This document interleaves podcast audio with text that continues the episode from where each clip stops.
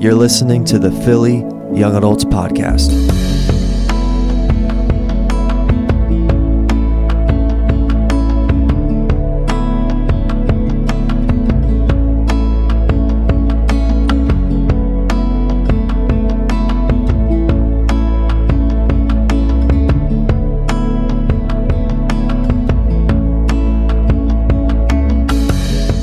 Mark chapter 1. I'm going to read the first 13 verses. We're going to take a look at them tonight and uh, see what happens. So, the beginning of the gospel of Jesus Christ, the Son of God. As it is written in Isaiah the prophet Behold, I send my messenger before your face, who will prepare your way. The voice of one crying in the wilderness Prepare the way of the Lord, make his path straight. John appeared baptizing in the wilderness and proclaiming a baptism of repentance for the forgiveness of sins. And all the country of Judea and all of Jerusalem were going out to him and were being baptized by him in the river Jordan, confessing their sins. Now John was clothed with camel's hair, and he wore a leather belt around his waist, and he ate locusts and wild honey. And he preached, saying, After me comes he who is mightier than I, the strap of whose sandals I'm not worthy to stoop down and untie. I have baptized you with water, but he will baptize you with the Holy Spirit. In those days, Jesus came from Nazareth of Galilee and was baptized by John in the Jordan.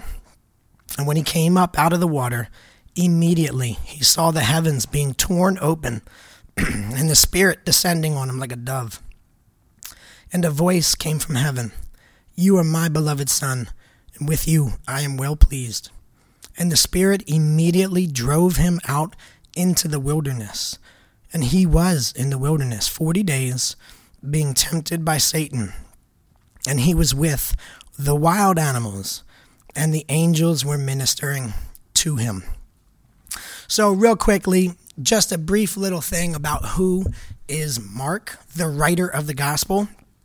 Uh, in the early second century, a bishop of Hierapolis named Papias quotes the elder John, which is believed to be the apostle John, who wrote the Gospel of John, 1st, 2nd, 3rd John, and the book of Revelation. So Papias quotes him uh, saying that um, Mark, who became Peter's interpreter, the apostle Peter, so Mark was Peter's interpreter, wrote accurately, though not in order, all that he remembered of the things said and done by the Lord. So Mark, according to the apostle uh, John, was Peter's disciple and interpreter in Rome. And he recorded all of the things that Peter had pro- preached while he was in Rome. Okay. Um, and then writer after writer through the early church echoed this exact same statement. So, Mark is also found in Acts chapter 12, 13, 15, Colossians 4, Philemon verse 24, 2 Timothy 4 verse 11, and then 1 Peter chapter 5 verse 13. His mother's house was a meeting place for the believers, which is the house that Peter went to when the angel had rescued him from prison. You remember when Peter gets woken up in jail and he goes and he's knocking on the door and the lady at the door is like not opening for him, right? That was Mary's house, who was the mother of John Mark, the writer of this gospel. He went on the first missionary journey with Paul and Barnabas, you remember? And then he turned back and Paul was all upset about it. Then he went on the second missionary journey with Barnabas. All right, and fulfilled, we see years later him named as a fellow worker of Paul in both Colossians and Philemon. So apparently, that uh, relationship and trust was restored over some time between Mark and Paul. And then he's uh, Paul ends up requesting Timothy, uh, uh, Mark's aid in 2 Timothy chapter 4, verse 11.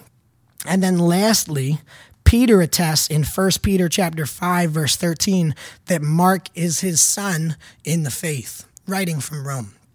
So no doubt this man Mark, this writer who's sharing this gospel with us, who records it for our sake, is very well acquainted with the life of Christ. Had secondhand knowledge uh, from Peter himself, who walked the entire earthly ministry with Jesus. So Mark puts down on paper for us that which Peter had preached. And it says, the writer there says, that he didn't do it in order, but he uh, recorded accurately everything that was preached. By the way, that was the Apostle John who said that, who read this gospel after it was written. John was the last of the apostles to die. So he reads the gospel. It was probably written around 64, 65 AD, which is about 30 years after Christ was resurrected. Mark wants to put this to the paper to preserve the life and the sayings of Christ. He was probably the first gospel to be written of the four. And John the apostle reads it and says he recorded accurately everything that was said and done. And John was with Christ, right? For them whole times. Y'all know he was one of the three. So what we have here recorded is a true record. And, you know, skeptics and critics will say, you know, what we have that was canonized was only because the church fathers that were in place at that time, it suited their needs and this and that. And it's like, no, the reality is the reason these things were canonized and preserved in the scriptures is because they were always accepted as scripture from the very early beginnings of the Christian church. All of the believers read these things, heard them, and was like, yeah, that's true. That's what happened. That's why they were canonized. So don't get thrown off when people are like, oh, there were so many more gospels, the ones recorded this and that. It's like, no. The reason they're preserved is because they were always accepted as true from the very beginning, from the apostles and the earliest Christians uh, from that point forward. So, just by way of introduction, that's who Mark is. Verse 1 then says, This man, Mark, writing for us, the beginning of the gospel of Jesus Christ, the Son of God. This is like his title for the whole thing that he's going to write moving forward.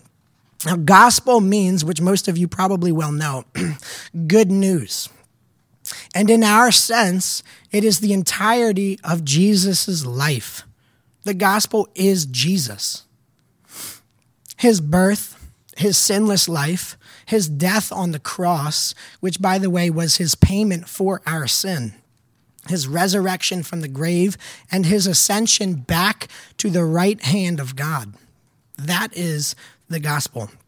It's a message of hope, of joy, of comfort, and of deliverance. All of those are super important to know. It is the single most important story in all of history. There is no other story, no other fact, no other anything that is more important in human history than this story of the gospel of Jesus Christ. It is God's way of salvation. This good news is God's way of salvation. And Mark introduces this to be specifically the good news of Jesus Christ, who is the Son of God. Jesus being his birth name brings us to his humanity. Hopefully, you guys know this, and if you don't, here's a little bit of knowledge. Christ is not his last name. And I do say that because some people just don't, you know, like they said earlier, some people just don't know. Christ is not his last name. We don't actually know his last name. He was Jesus of Nazareth. Christ is the Greek translation for the Hebrew word Messiah. for the Greek speaking Jews during this time, the title of Christ was attributed to one who was anointed by God to carry out specific tasks related to the liberation of Israel. And how exactly this one it was um, how exactly this one would be recognized and the exact tasks that he would carry out varied among different sects of these Jews. However, it was basically unanimous that he would deliver the nation from the nation of Israel from under the hand of whoever it was that ruled over them at that time. He would establish his throne in Jerusalem.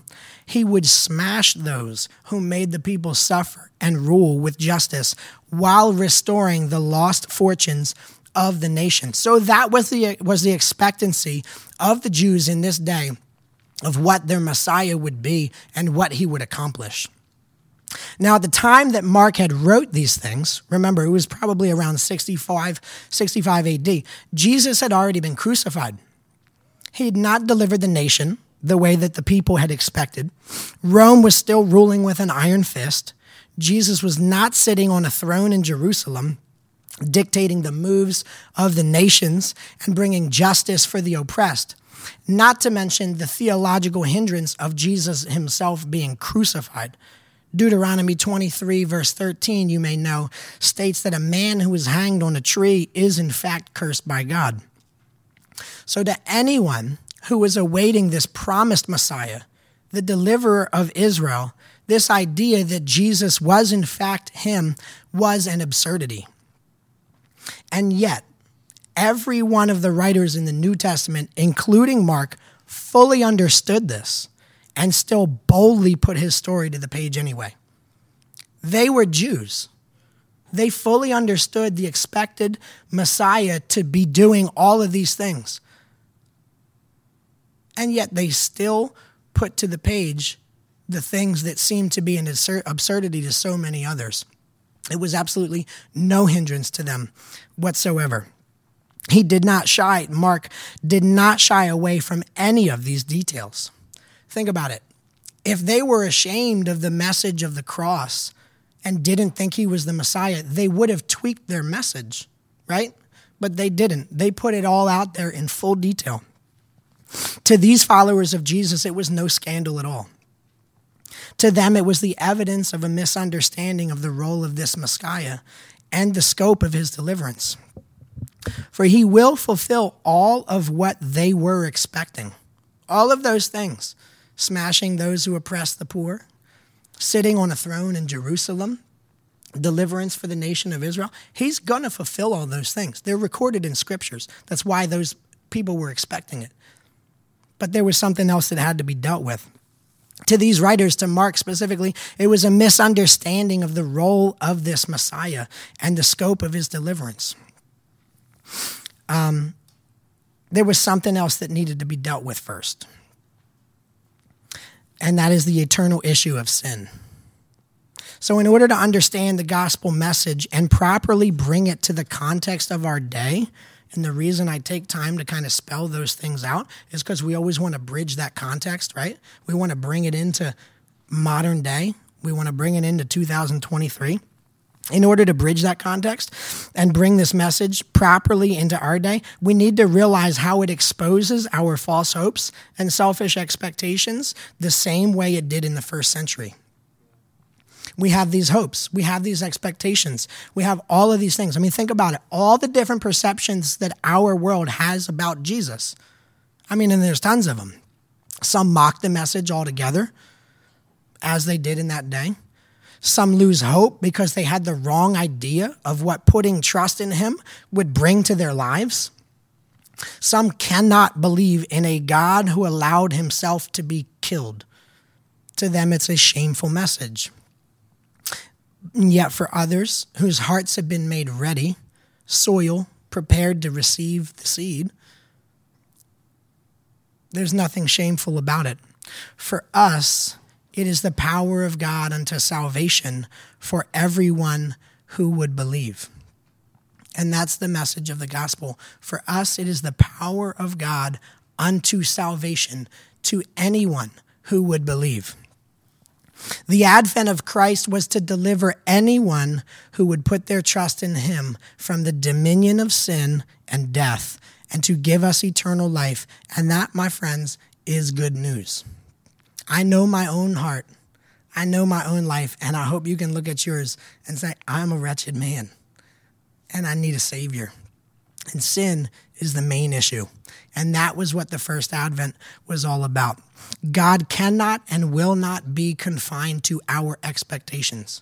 And he wasn't in that day either. His name, Jesus, identifies him with mankind and his name, his title, the Christ, identifies him with his heavenly role. And therefore, he rightfully is declared to be the Son of God. And that is why Mark opens up his book, and it's really the title of his entire gospel, the beginning of the gospel of Jesus Christ, the Son of God. As it is written, verse moving forward in verse 2 through 3, it says, As it is written in Isaiah the prophet, Behold, I send my messenger before your face, who will prepare your way. The voice of one crying in the wilderness, Prepare the way of the Lord, and make his paths straight. So in quoting two in quoting these two prophetic passages of scripture, because he says they're from Isaiah, they're actually from Malachi and Isaiah. He probably chose Isaiah because it was the more well known, and t- sometimes Isaiah would just be referenced to kind of sum up all of the prophetic writings. Mark takes his reader back centuries earlier to illustrate that the beginning of the gospel was long before the moment that Jesus stepped on the scene, physically speaking. The first is taken from Malachi chapter 3, verse 1. So let's read in Malachi chapter 3, verse 1. But let's read a few surrounding passages as well. Not many, but to set the context there. So I'm going to start in 217 and read down to 3 1. I'll give you a second. It's the very last book in the Old Testament, by the way. So when you hit that blank page before Matthew, just flip one more. You'll probably be there. Chapter 2, verse 17 says, You have wearied the Lord with your words. This is the prophet speaking. But you say, How have we wearied him? By saying, Everyone who does evil is good in the sight of the Lord, and he delights in them. Or by asking, Where is the God of, this, of justice? Behold, I send my messenger, and he will prepare the way before me. That's the Lord speaking. And the Lord whom you seek will suddenly come to his temple, and the messenger of the covenant in whom you delight. Behold, he is coming, says the Lord of hosts. This is clearly a passage stating that a messenger will be sent by the Lord himself, and then suddenly the Lord himself will show up. And he's going to show up at a time when you're saying good is evil and mocking God in a, in a sense, like, where is this God of justice? And he says, I'm going to send my messenger. And suddenly the Lord is going to appear. The second one is taken from Isaiah chapter 40 and I'm going to read down a few because it's really only one verse that he quotes, but I'm going to again read a few around it. Isaiah chapter 40, verse 1 through 5. It says, Comfort, comfort my people, says your God. Speak tenderly to Jerusalem and cry to her that her warfare is ended, that her iniquity is pardoned. So it's a message of comfort to the people of God. The warfare is ended, iniquity has been dealt with. That's sin and she's received from the Lord's hand double for her sins. A voice cries in the wilderness, Prepare the way of the Lord, and make straight in the desert a highway for our God. Every valley shall be lifted up, and every mountain hill will be made low. The uneven ground will become level, and the rough places a plain. And the glory of the Lord shall be revealed, and all flesh will see it together, for the mouth of the Lord has spoken. So that's the message that the prophet Isaiah writes. And here we see God's promise to comfort his people by pardoning their sin. But a messenger will come before this mission succeeds that and that messenger will make ready the people for the coming of the Lord. And in that day, if any prominent king or anyone was coming to town, they'd clear the roadways, they'd, you know, patch up any holes in the streets, they'd remove any stumbling stones, all that, sort of like today when the president or the pope comes to town, you know what I mean? Like they make it ready. And that's the idea. This messenger will come before the anointed one does. So, verses 4 through 8 then talk, you know, illustrate who this messenger was. John appeared, verse 4, baptizing in the wilderness and proclaiming a baptism of repentance for the forgiveness of sins. And all the country of Judea and all of Jerusalem were going out to him and were being baptized by him in the river Jordan, confessing their sins. Now, John was clothed with camel's hair, and he wore a leather belt around his waist, and he ate locusts and wild honey. And he preached, saying, After me comes he who's mightier than I, the strap of whose sandals I'm not worthy to stoop down and untie. I've baptized you with water, but he will baptize you with the Holy Spirit. So here we get introduced to John the Baptizer. And Mark wastes no time and moves directly into the ministry of this man. By the way, throughout this entire gospel, Mark just paints these pictures, boom, boom, and he just like keeps it moving. Like he doesn't waste time. He's the one who illustrates the servant of God. He focuses more on the doings of Christ as opposed to the words of Christ. Not not that he doesn't record any of them, but Matthew and Luke record and and John record way more of the teachings of Jesus than Mark. Mark's speaking to Romans who are about service and getting things done.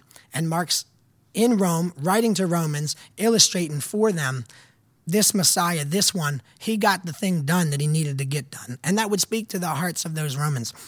So he just moving like right along. He doesn't waste any time.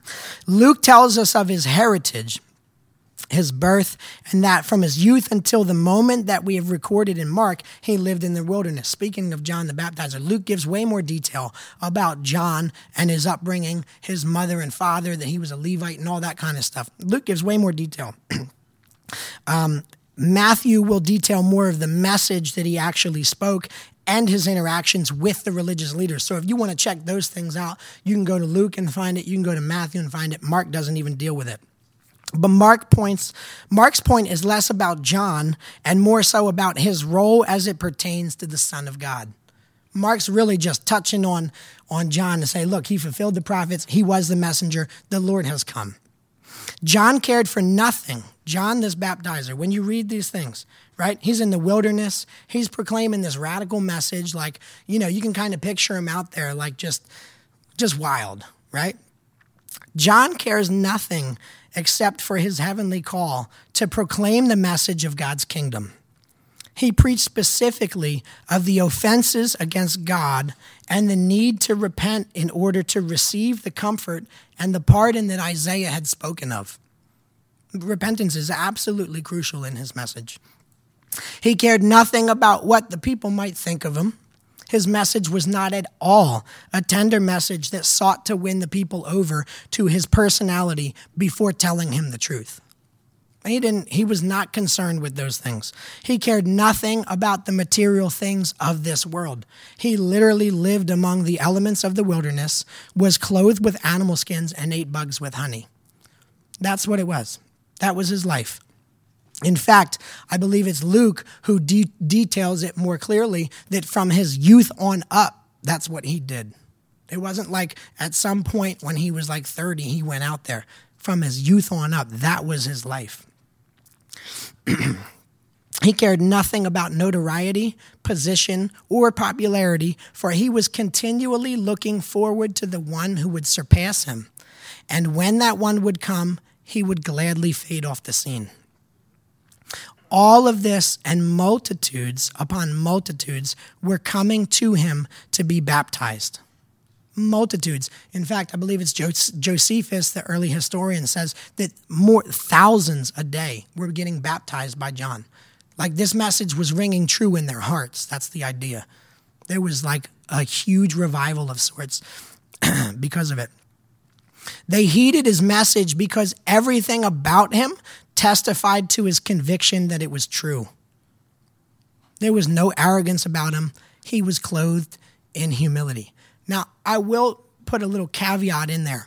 Some people take this idea and this, you know, illustration of John and run to extremes that are not warranted in scripture, like standing on campuses with these offensive signs screaming at people that they're going to hell. That was not what John was, and that's not what it's inviting us to do. Okay? But there are plenty of practical applications that can be drawn out from John the Baptist. And I'm not suggesting you follow his lead in going off the grid and wearing animals as your clothing in order to fill God's purposes in your life. That's not what I'm saying. Although, if he's calling you to it, go for it. I won't be the Holy Spirit in your life. But we are called to be ambassadors for Christ and to make ready the way to those around us by sharing the message of God's forgiveness for our sin by repentance and faith in the risen Christ. That is for sure. And that is true. And we are not to be arrogant with that message. We are not to be arrogant with that message, but to live it out in humility. And people realize genuine. So if I'm proclaiming a message that I myself do not live up to, there's an issue. We are to proclaim that message while living it out in humility. And hindrances to us sharing this good news typically are exactly what John cared nothing about success in this world over the heavenly purpose and calling, opinions of other people, material comforts, and pride. All of which, and there are many more, but John definitely illustrates these points, All of these things will totally hinder the effectiveness of us sharing the gospel in this world. Success in this world over our heavenly purpose. Opinions of other people. John cared nothing what people thought about him. And that's the point that he illustrates. Not that you have to wear camel clothes and eat locusts, but he, he didn't care. He knew what God called him to, and he was living that out regardless of what anyone said. Material comforts were of no use to him. And I get it. God blesses, and God bless that. He can do that and still use you. I'm not speaking against those things. My point is if that trumps God's purpose in your life, you're going to have some conflict with the Lord. And pride. Pride will bring you down, period. John recognized his position as simply a messenger and pointed to the one who was to come, whom John was not even worthy to untie his shoes, he says. John introduced people to the message of the kingdom that repentance toward God would lead to forgiveness of sin. But he said that one is going to come who will actualize this message. He was just preaching the message, but he's like, one is coming who will make it real. He will baptize with the Holy Spirit, and in that baptism, that baptism of Christ, forgiveness of sin and regeneration will take place. And John knew it prophetically. So, verses 9 through 11, again, Mark, just boom, right along. In those days, Jesus came from Nazareth of Galilee and was baptized by John in the Jordan. And when he came up out of the water, immediately he saw the heavens being torn open and the Spirit descending on him like a dove. And a voice came from heaven You are my beloved Son. With you I am well pleased. During all of that that was happening with John the Baptist, multitudes upon multitudes coming to him, being baptized, repenting of their sin. The Pharisees and the Sadducees and the scribes and all of them are coming out like to see what's going on. And he's like, You brood of vipers, repent. Like he didn't care. In the middle of all of that, Jesus comes forth. Or as the prophets declare, the chosen servant, the glory of the Lord appears suddenly. Christ steps on the scene. Mark doesn't give us anything of his upbringing. He doesn't give us anything about him being in the temple when he was 12, like the other writers do. He's just like, here's the beginning of the gospel. This is what I want to get to right here. Jesus identifies with us in our human frailty and in our temptations and in our death. Likewise, here he identifies himself with us in our sin by being baptized in a baptism that is specifically related to sin. People get all tripped up with this whole deal, like Jesus being baptized. It's a baptism of repentance. How could Jesus, being sinless, be baptized in this whole thing? No, no, no, no. Jesus identifies with us, humankind, in everything. If he couldn't identify with man, he couldn't deliver man. The whole purpose of him coming was for our deliverance from sin and death. Therefore, he had to be identified with us in its entirety. So he identifies in our human frailty by taking on flesh.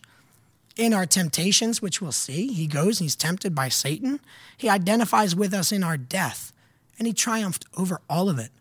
And likewise, in that process, he identifies with us in this baptism of repentance.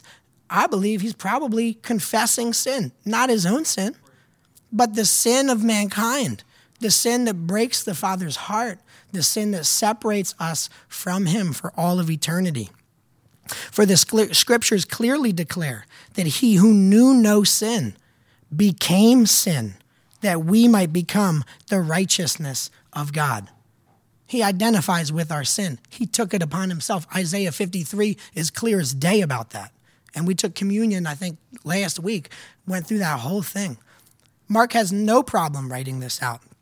Through holy love, the righteousness of God can be attributed to sinners like us. For he saves to the uttermost, and nothing is overlooked. Surely he has borne our grief and carried our sorrows, and the will of the Lord will prosper in his hand, as it says in Isaiah 53. Mark is not at all concerned with our theological hangups of what this might mean. He plainly states that Jesus was baptized and he moves, he moves right along. It's beautiful. So I only say that for those who kind of wrestle through these theological things. Mark had no issues. Paul, he had no issues with these things. Peter had no issues. John the Apostle had no issues with these things. It wasn't until centuries later when people got really smart that they started kind of dividing all this out and parsing it out. And ah, how do we make this work? Mark just writes it and keeps it moving. He identified us with us in every aspect of humanity. He bore our grief and our sorrow. And as Jesus comes up out of the water, the Father and the Holy Spirit testify their approval of this work. For immediately it says that the heavens are ripped open, and the Spirit descends, and the Father speaks, You are my beloved Son, with whom I am well pleased. Here we have the Trinity, subtly mentioned Father, Son, and Holy Spirit, all testifying in one that this is the work of God. Verses 12 through 13 then say, The Spirit immediately drove him out into the wilderness, and he was in the wilderness for 40 days, being tempted by Satan. And he was with the wild animals, and the angels were ministering to him. Excuse me. Interestingly, Mark tells us that as soon as Jesus is consecrated for his public ministry, the Spirit drives him out into the wilderness to be tempted. Drove him out is actually a very forceful phrase. Uh, it's like how Jesus later would force the money changers out of the temple. You guys remember the scene, right? Like that was very forceful. It's the same idea, it's the same kind of word.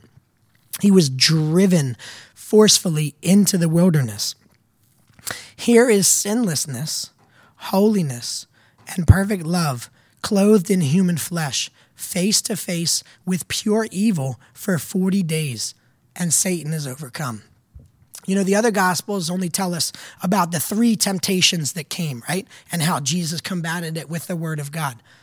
Mark here states, testified by Peter and approved by the apostle John, that for 40 days he was tempted and we know that he was fasting throughout that time. So I I don't even think we can really totally like imagine maybe what was going on because we're so sinful that like temptation and all is like you know we actually don't get that offended by it. I mean maybe we do when we're like like on a spiritual high or we recognize kind of what's going on. But here is perfect holiness, perfect love. Every all of it like God in flesh and Satan steps right to him and tempts him for 40 days straight. Think about how bold and defiant Satan is to step to the Holy One like that, the Son of God, to tempt him. Saints, do not be surprised by the temptations that come your way. If Jesus himself was tempted, you can, you can assure yourselves that you will also be tempted. He's not scared, and he is playing for keeps and it's a for real battle. Anyone who just came back from the weekend in the Word understands this a little bit better now than we did maybe a week ago. The spiritual warfare around your life. and I'll also say for some of you that when you're tempted and you know you're struggling with that, like don't think that it's because you got like lesser faith or you're like weaker in the faith. Christ himself was tempted for 40 days. It has nothing to do with, with your faith in Christ. Satan wants to kill and destroy, period. And he, he's like a roaring lion seeking whom he may devour. Whether you've been walking with the Lord for 15 plus years or you just got saved, he's going to tempt you and he wants to draw you out. He, stu- he, he stepped to the Messiah himself to tempt him. So don't be surprised when it comes your way. But this message of repentance and forgiveness is one part of the gospel message that has been introduced, right? What John was putting forth, this message of one coming after him. And in order to make yourselves ready for that Messiah, we're to repent of our sins and put our faith in him, right? Like that's one aspect of this gospel message. The message of Jesus ultimately triumph The message of Jesus is that he ultimately triumphs in crushing Satan, is the second part of that message. So he'll be tempted for 40 days by, by Satan himself. And we have the record in Matthew and in Luke about how he combats that with the word of God. But there's good news in this that it's not just that he overcomes sin and death, but also that he overcomes Satan himself. We read in Revelation this weekend how he's cast out. Romans 16 20 says, The God of peace will soon crush Satan under your feet. Here we have the beginning of the defeat of that wicked one, that old serpent, the devil. Beginning, right? Mark says the beginning of the gospel. The beginning of the gospel is that message of repentance from sin. And the beginning of the gospel, right here, is recorded that Jesus will triumph over this wicked one and he surely will. So stand firm in the resources that God gives, which we just spent this last weekend discussing, and you will have victory over the temptations that come your way. So, in closing, the reality is that this message is just as relevant today as it was some 1900 years ago. It's just as relative. And the reality is that we are simply messengers who carry this forth to the world around us. This Messiah, this Jesus, the Christ, the Son of God, he still delivers from sin and death and gives eternal life. And we are to live that out in humility, not in arrogance, and to share that love with the world around us. And we just got to share the message. The Messiah himself will do the work. He overcame Satan, he overcame the grave. He destroys sin and death. So my encouragement to you as we continue, we're gonna we're gonna follow this thing all the way out, and Mark's gonna spell out this life, this death, this burial, this resurrection, and ascension. He's gonna do that whole thing. So I encourage you to track with us as we do on Monday nights. Read ahead. I encourage you, if not tonight, maybe tomorrow, read this whole gospel in its entirety. This wouldn't have been read when, when Mark delivered it to the saints. It wouldn't have been like, guys, we're going to read the first 13 verses tonight. They didn't even have verses, they would have read the whole thing. And this whole message was the encouragement that they needed. Like, yes, our Messiah overcame. Remember, the saints were dying off. Those who were eyewitnesses were dying off. There were only a few left. Mark put it to the page to preserve it so that we could carry this message forth. And we have it in our hands today. And we too can carry it forth into this world around us. So don't be ashamed of it. It's the power of God unto salvation. Walk it out in humility and in love, but walk it out. Let's pray. Father, we thank you for your word unto us. We thank you for your goodness, Lord. We thank you for your salvation. We thank you for deliverance from sin and death, that you overcame the grave and Satan himself. Lord, have your way in us, your people, your sons and daughters. Lord, I pray if there's anyone here tonight that does not know you in truth, that You'd be stirring in their hearts, Lord, that this message would break through and you'd speak and you'd bring them unto saving truth. Father, we commit the rest of this night to you. We want to worship. We adore you, Lord. We love you. Have your way in us and through us, Lord. We give the rest of this evening to you.